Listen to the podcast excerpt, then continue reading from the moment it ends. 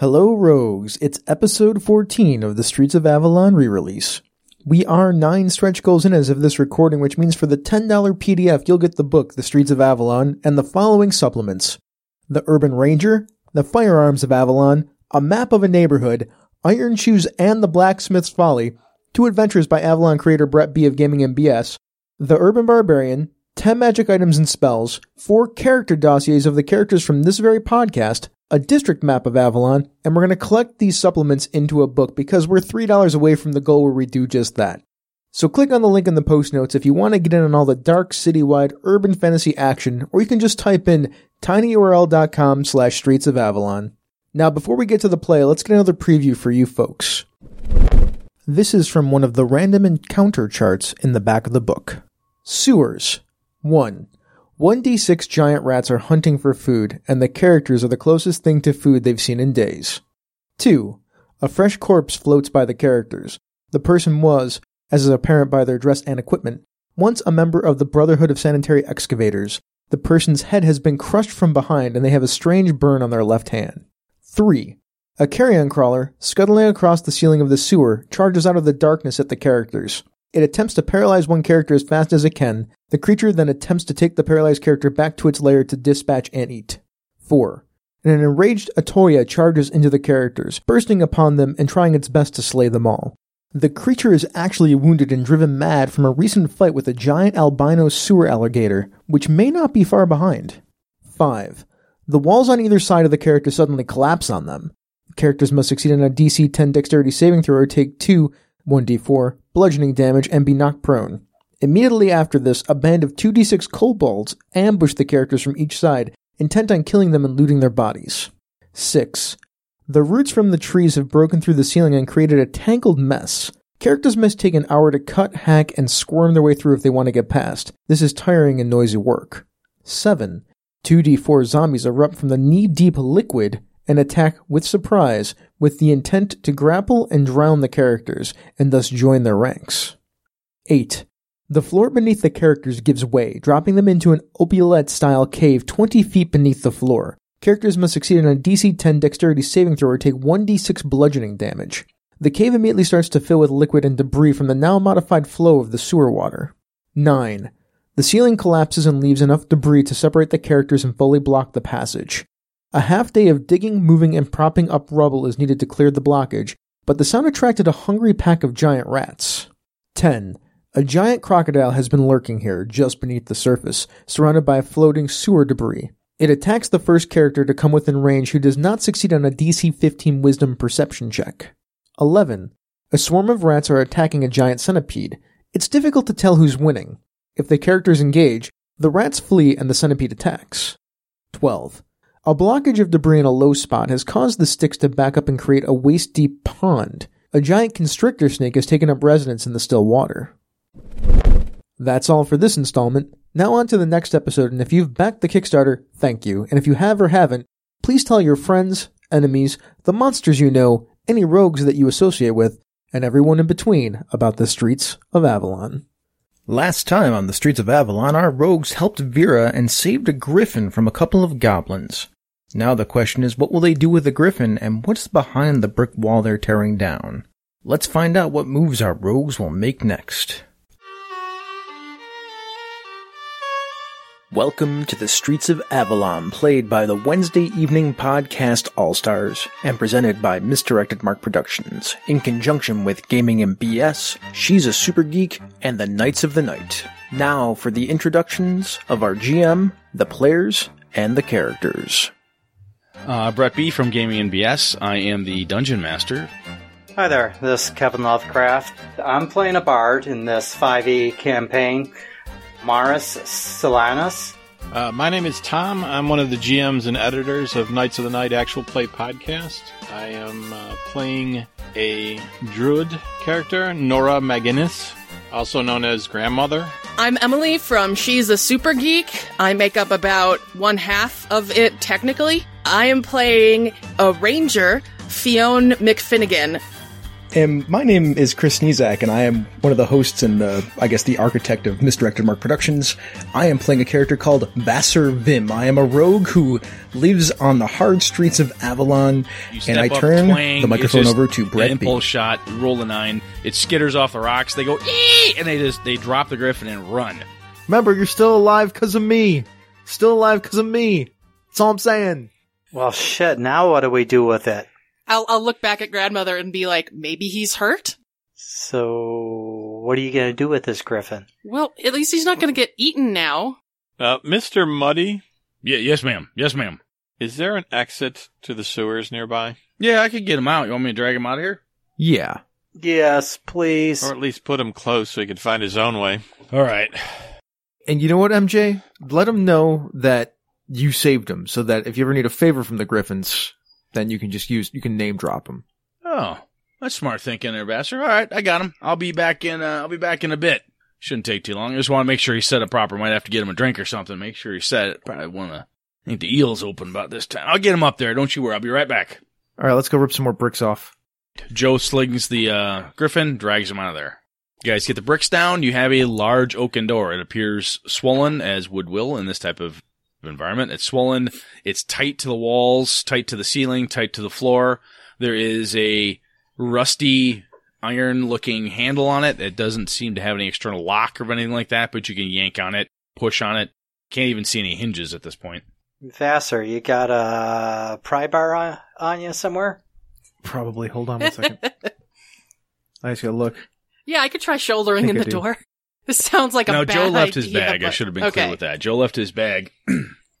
in Joe's in Joe's bag, he's got hammers, pry bars, more wrenches. I also have a crowbar and a hammer because I have my burglar pack with me. Gonna work the door. See if we can lever it open. I'm gonna check it for traps first to make sure it's not gonna blow up or anything. Ah, smart man. Oh, I wouldn't have thought of that. What do I roll? Perception? Sleight of hand? What are we talking here? That do perception. Holy crap, 21. Nice.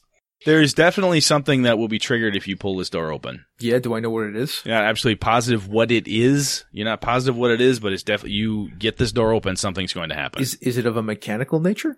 so it's not mechanical. Okay. So it's probably magical or or structural then. Hmm. Yes. Fionn, would you mind using your magic eye to take a look to see what could possibly happen when we open this door? Sure. Wisdom, Brett? Oh, shit. Open the other eye. you're having a very very hard time focusing on it so from a system perspective uh, emily what i'm doing is this is like your first stage of attunement you're working your way through it how do i use it how do i not use it right. basically tomorrow it will work a hell of a lot easier for you and eventually get to a point where it just snap and it works you do your damnedest she tries to focus Ugh, hazy um signs point to maybe I'm just gonna offer, guys, I can do a detect magic here and see if I can at least figure out what the nature of it is. Maybe the trigger. Well, here, if you want, I know you can only do that so many times a day, Mar- Maris. We can jam the crowbar into the door, tie some hemp rope to it, walk around the corner, and then pull the crowbar to pop the door. Okay. Do we have any idea what kind of trap this might be? It's either structural or it is magic. Well, we should have brought rope. I have it. I have 50 feet of rope, and I got a crowbar. I could do Thorn Whip to pull it from a distance of like 30 feet. If there's something for me to grip onto, and it's a cantrip, so it's not an issue. there is there's the uh, that iron handle so you could get a hold of it that way And it pulls in. you think uh push it it pulls towards you yes you're assuming I was thinking maybe we could, like I said, wedge the crowbar in the door, tie the rope to it, go around the corner, and then pull. That way it'll pop the door and we'll be around the corner. So if it blows up, we'll be around the corner. That's fine, but we yeah we have to pull it into here, sounds fair to me into this room. Yeah. Like I said, I'll take my hammer and I pull my hammer out and the crowbar and I go to the door. I'm like, I'm just going to knock it in here and I ever so lightly tap it in. Then I tie the hemp rope to it and I'm like, now let's walk around the corner and, uh, here, Fiona, you're stronger than me. Fiona gonna give it a tug Yeah, if that seems to be the consensus of what to do. Although before I will look at King Tom. He sits. He's sitting down. He's cleaned his face a few times. Nods at you. After he nods, I will pull the rope. It gets tight. Give me a strength check, please. I'll assist so that she gets advantage. Thank you.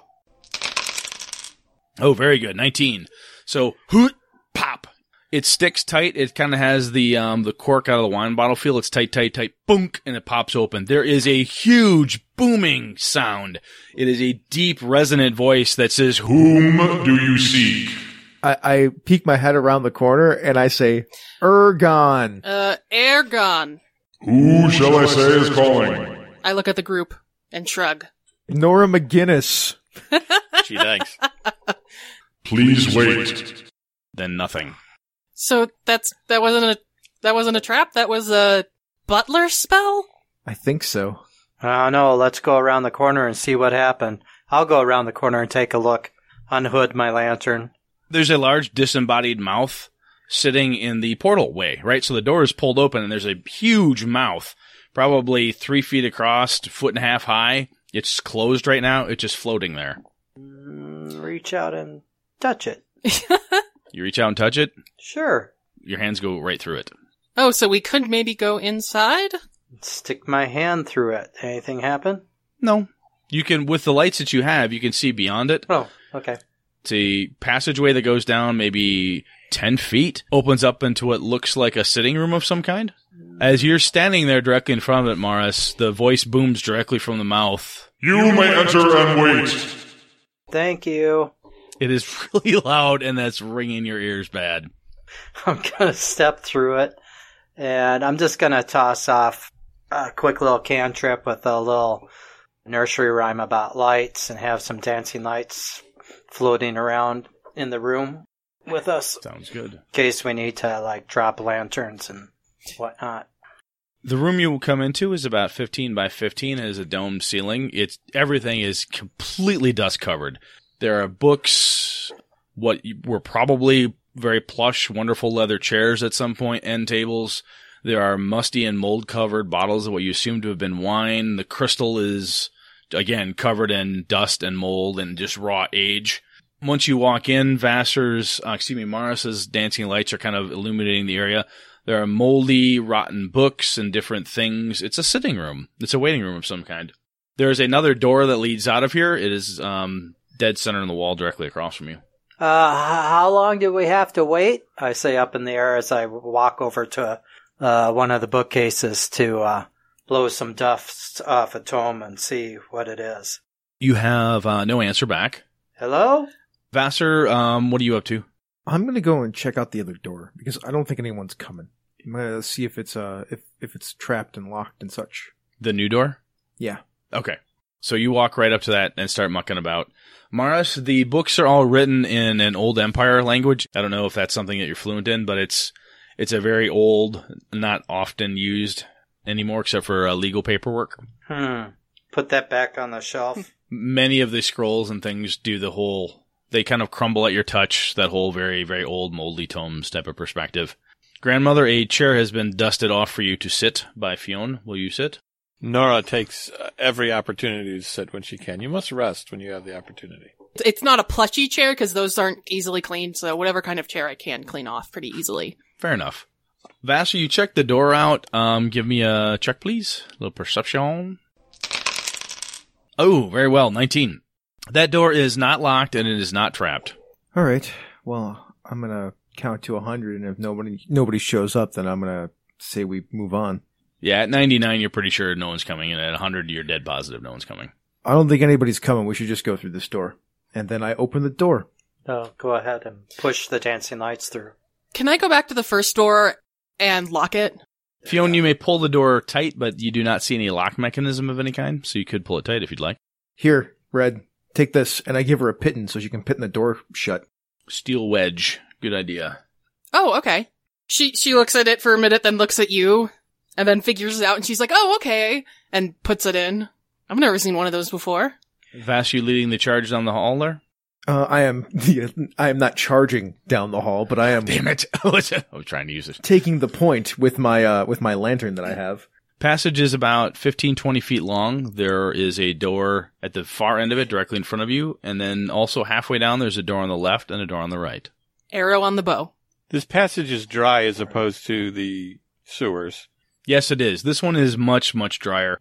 The moisture and so forth pretty much stopped at the oaken door that you guys had to un- unstick to get into here. Everything else in here is just dusty, dry. There's bits of mold and stuff that you would get, but it is not at all, excuse me, as you were originally. Everything you've done now, you're pretty sure you've stepped up in elevation from down here, so it's even a little more dry. Is there any indication of a lot of traffic that's come through here? What door is used the most often? Vassar's footprints are the only prints you're seeing in the floor. I stop for a second as I start strolling and I look over my shoulder and I'm like, anyone? Anything? Before I go, uh, get killed some, in some horrible death trap? Magic eye? Give it a shot. It sounds like a good idea. Magic eye the place. Uh, so I kind of magic eye the place, but I don't see anything suspicious. Nope, give me one more roll. I didn't roll great, but you don't know that. Claire. That's true. All right. All right. Awesome. Maris, anything that you noticed that we could use to our advantage? Any stories? I can rack my brain for any stories about this place. Do we think this is like the outer chambers leading into Urgon's catacomb based on the map? You're assuming so, based on the map, that's what you're assuming. All right, so I'm going to use my knowledge of stories and history here. Uh, that's uh, 19. Very well done. So Urgon was an ancient architect. He was uh, also known to be a sorcerer of some power. He was accustomed to being, well, I shouldn't say accustomed to, it was common for people to call upon him, ask him advice. He was a master in many different ways. So what you're seeing here would seem to indicate that this is what may or may not be left of one of his homes, perhaps. All right. I check the passageway for some kind of trap that he might have left for us. All right, faster. 14. All right. So the door on the right and the door on the left, both of those are locked. The one at the far end is unlocked. You can tell that. Basically, because the one at the far end has no locking mechanism, obviously, the other two do have inset keyholes. So the assumption is that they're locked. You don't see any obvious traps or triggers. You've been looking at the floor. It's all very uniform. Small cobblestones. There's no like big 10 foot cobblestone or anything like that. You don't see anywhere where the dust is settled funny. You don't see any signs of traps. There's cobwebs and stuff from the ceiling. But even with the dancing lights from Maris, you're you've not uncovered anything that would make you like question the shadows or anything like that. All right. Doors on the left and the right are locked, folks, and the one at the end looks like it's unlocked. What would you like to do first? We, should we work clockwise around the around the passageway? You think you can get that unlocked faster? Well, I'll give it a go. Should we take a listen or something at it first? Yeah. Uh, anybody got better ears than me? I have a four. Grandmother will take a listen at the first, the door on the left. Okay, um, nine. You don't hear much there. It's just it's a really thick, heavy door. A lot of dust. You don't hear anything except your own breathing. Nora shrugs at Vassar. Well, I'll pick the lock then. Okay, door on the left. Why wouldn't we just go through the door that's not locked first? So, Fionn, when you were scouting in the woods, do you leave anything to chance when you were hunting something to like let something else sneak up on you from behind? I really don't think this is a parallel for that. No? No. When I'm stealing things, I usually just make sure that there's no place that's unturned. I don't like to walk by a place and leave it to my back when I don't know what's there. Whatever, Vassar.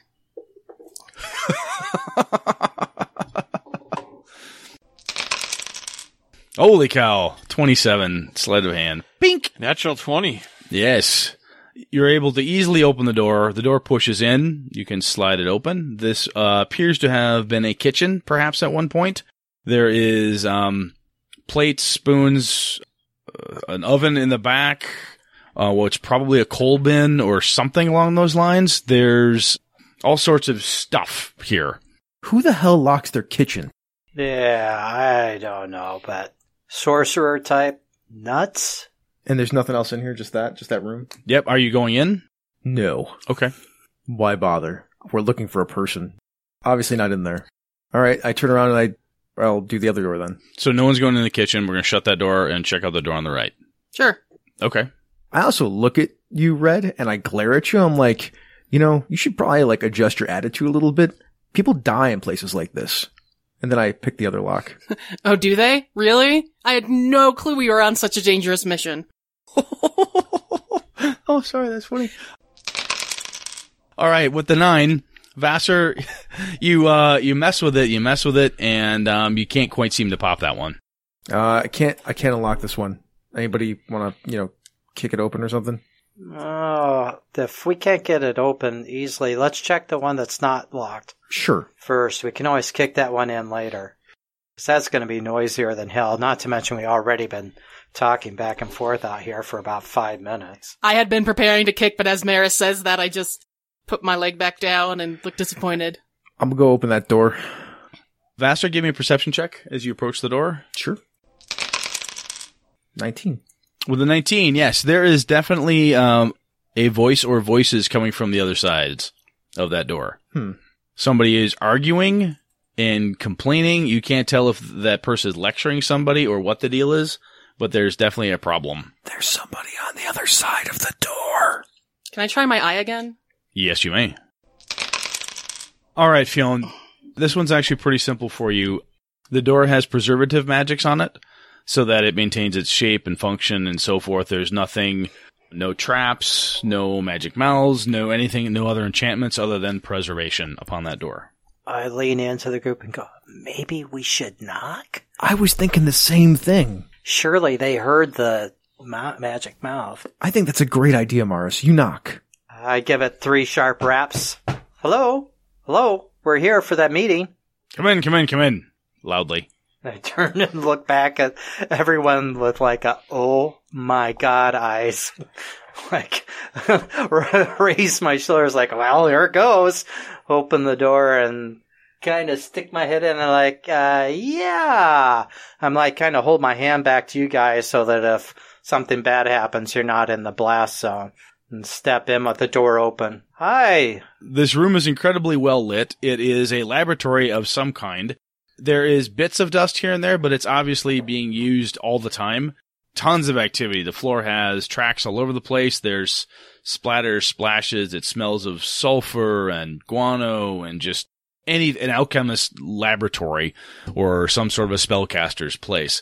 The back is to you of the, the individual sitting in a high back chair. Their back is to you. They're at a table right now and they're looking at something and they're arguing with it. You come in, say the hello, and it says, "So you're uh, this is Nora, Nora McGinnis."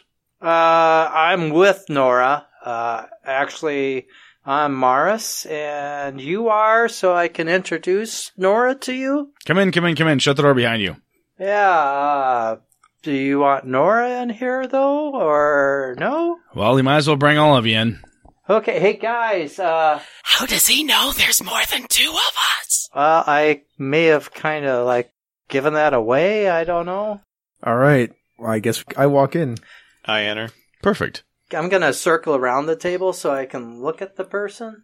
Once you guys come in, he stands up and walks out. Oh, he's incredibly dead. His face has nearly no flesh left on it. He has green fire dancing in his eye sockets. The hair is gone, except for little wisps here and there. The uh, the skin is just tatters on him. His hands seem to be in fairly decent shape from a skin perspective. His right hand is uh, stained heavily from inks. He has potions and all sorts of things on his table, and uh, he steps out, sees you all, walks directly up to grandmother. Creak, creak, creak. One of his feet is uh, completely skeletal from the knee down. The other one is more of a compact, leathery, mummified flesh. He's barefoot or uh, bone foot on the one per one side. Makes his way up to you, takes your hand, grandmother, and uh, brings it up to his bony little uh, no lip having mouth. And you think he kisses the back of your hand and says, "Pleasure to meet you, Nora." I assume these are your servants. Yes, we're we're her servants. Most, yeah. They are my friends. Uh, I'm a compatriot. Oh, Who do I have the pleasure to be uh, addressing here? I am Urgon, sorcerer architect to the King of Avalon. I see. Insight? Yes, you may roll insight if you want. Damn. Morris's question was around the smell. He has a wonderful aromatic smell of cloves, spices, burial incense. Hmm. So it smells like myrrh. Yes. Please sit, sit, sit. He points you to some chairs which you did not see previously. He tells you to sit down. They appear to be clean and whatnot. Well, I, I sit down. He goes, takes his large back chair, turns it around, and sits down in it. And he's facing you, and you're facing him. I'm actually gonna go stand behind Nora, Stand behind Nora? Okay.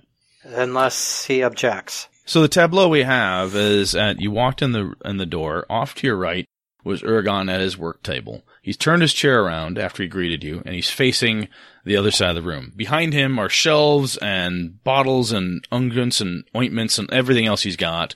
You notice there are two other doors leading out of here, but right now he's facing the four of you in a quasi semicircle of chairs with Mara standing just behind Nora. Vassar, are you seated or no? To the right hand of Nora. I don't sit down either. I don't take my arrow off my bow. Although my insight check didn't tell me anything, but I just, my gut's telling me something. Could be the sticky buns. Could be a sticky buns backing up on you. Give me the, uh, give me another wisdom check, Fionn. Oh my god. Can I use my inspiration and re-roll? Yes, you may. You've got Brett dice. Oh, a 16. Okay, that's better. The eye kicks in and you see absolutely perfectly clearly. Yeah, he's dead. he's undead. You are dead positive that this really is Urgon. From what you're seeing, he does not know he's dead. This has not crossed his mind yet. Well, he also mentioned the king who is probably dead. Yeah, there is no king. Oh, there hasn't been a king in Avalon in there hasn't been a king in Avalon since the Soul War. So yeah, that's been a while. Uh, do I notice anything about the room that stands out? Books, scrolls, maps. Oh yes, so the floor itself is highly carved. It's uh, stone, so the floor is highly carved. It's splashed with different stains from uh, multiple experiments and so forth. But it's very carved. It has different uh, pentacles, pentagrams, different sorts of mystical sym- symbolism that you would see everywhere. What is His Majesty King Tom doing? Tom is sitting on the chair be- directly behind you. If you go to sit down, you will squish the cat. The cat is apparently hiding behind you. Oh, that's fascinating. Urgon looks at grandmother and says, Miss McGinnis, how can I help you? We were told that you could possibly help us with a situation we have. Oh, and what is that? Uh, Vassar, would you care to explain? We have a thing called the the mouth of Erlig. Oh, Jesus.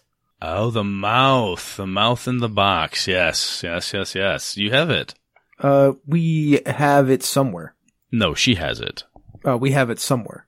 No, she has it on her. I can feel it. It's right there. Okay, fine. She has it on her. Be careful what you're feeling, young man. So we were told that if we brought it to you, it would be safe here and not be able to be taken by the uh, Illithids. Excuse me, can I interrupt my friend for just a moment? I think actually, if you could tell us where your catacomb is, that's where we need to take it. Oh, you wish to store this in the catacombs? Yes, the catacombs. I will give a meaningful look at Maris. Oh, I see, I see. Okay, very well. Um, it probably is the safest place for it. Okay, we can do that. That's all there is to it? Cool. Oh, more or less, yes. How do we get there? Well, um, if you just let me finish up what I'm doing, I can take you right there. What else is in the catacombs? A number of things. The king has had me, uh, storing things for quite some time. And you're sure that all of them are safe down here? Well, they haven't left. Are you concerned? A- am I getting the impression that this is an individual of great power? Yes. So apart from the fact that he's dead, doesn't seem to notice the fact that he's dead. So that's weird enough in itself. He's speaking about doing things, grandmother, that you're like, okay, I've heard of this type of thing is mystical or mythical in its magical approach. What you're trying to say that you can do here, pal, um, that you simply stash it in a catacomb feels weird to you. You could assume that he's clearly very powerful or he's clearly insane and perhaps another different variation of it. Or both? Because, I mean, it certainly wasn't difficult for us to get here. Right.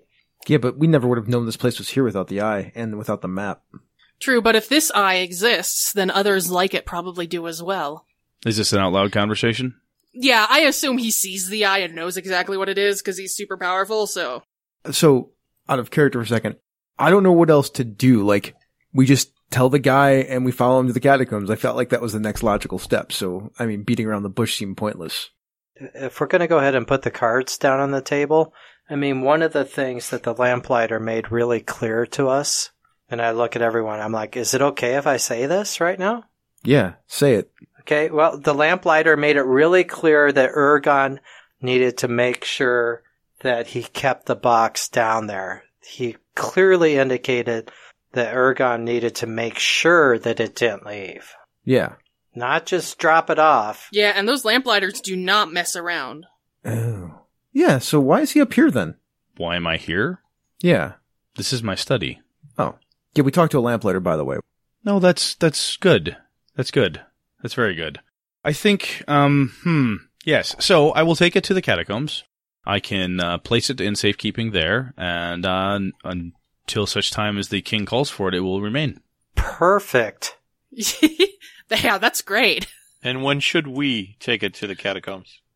Grandmother, it would probably be best if I took it on my own and did not subject you to the journey.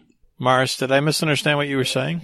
Well, what I have uh, for recollections from our discussion with the lamplighter, although I have to admit I was pretty shaken up when I made the mistake of looking at it with those glasses, is that we have to make sure that Urgon keeps the box, and that, and again, the lamplighter mentioned that. Uh, well, I can't mention that other bit. Gonna pull out the glasses from my cloak, put them on, and brace myself for nausea or whatever happens, and look up at Urgon. Um, you see Urgon as he sees himself. Urgon sees himself as a man in his fifties, approximately, long white beard, balding on top, immaculately dressed for the period, which is a few hundred years ago.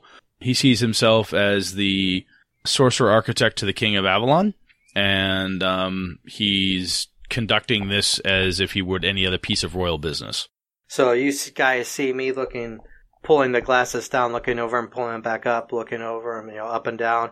Then I pull them off and hand them to him, like gesture for you to take a look, just so you can potentially see the same thing I saw.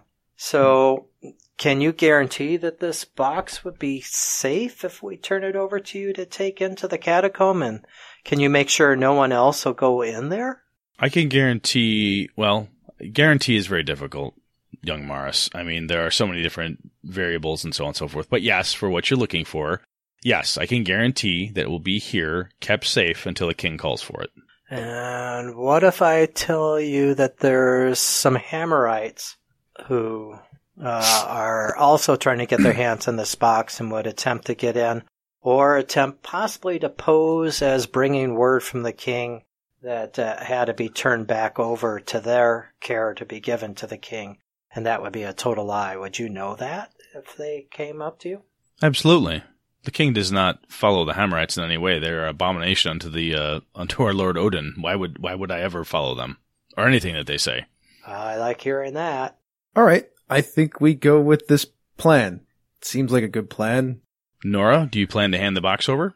This is Vassar and Morris's city. They know best on who can and cannot be trusted. If this is true, unless I'm getting some other sense that it is a bad idea, perhaps I can do an insight? Yes.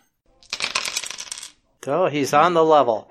With a nine, you're pretty positive he's on the level. There's not. I mean, it's very odd and incredibly bizarre, and this it has a uh, odd, bizarre, and almost out of body type of discussion here, right? This doesn't make a lot of sense to you.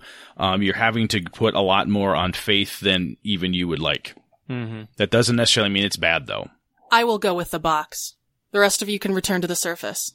Whoa, wait a minute. I mean, we can all go with the box. You don't mind if we tag along? Uh, are you talking about staying down here with the box like forever, Field, or are you just escort? It would be best if at least one of us went with the box and ensured where its resting place is. Hey, Urgon, you wouldn't mind if we all tagged along, would you? I mean, I'd really like to see these catacombs. I hear they're really, really amazing, especially this time of year. Um, yes, actually, um, it would not, it would not be good, uh, for all of you to go. Fionn, my dear, if we do this, you're not coming back. That's alright. Grandmother, I'll take the box. That's all for this episode of The Streets of Avalon. Tune in next time for the final episode of the first story of The Streets of Avalon and learn the fate of Fionn. We look forward to running with you rogues next time. The Streets of Avalon is a misdirected Mark production, the media arm of Encoded Designs.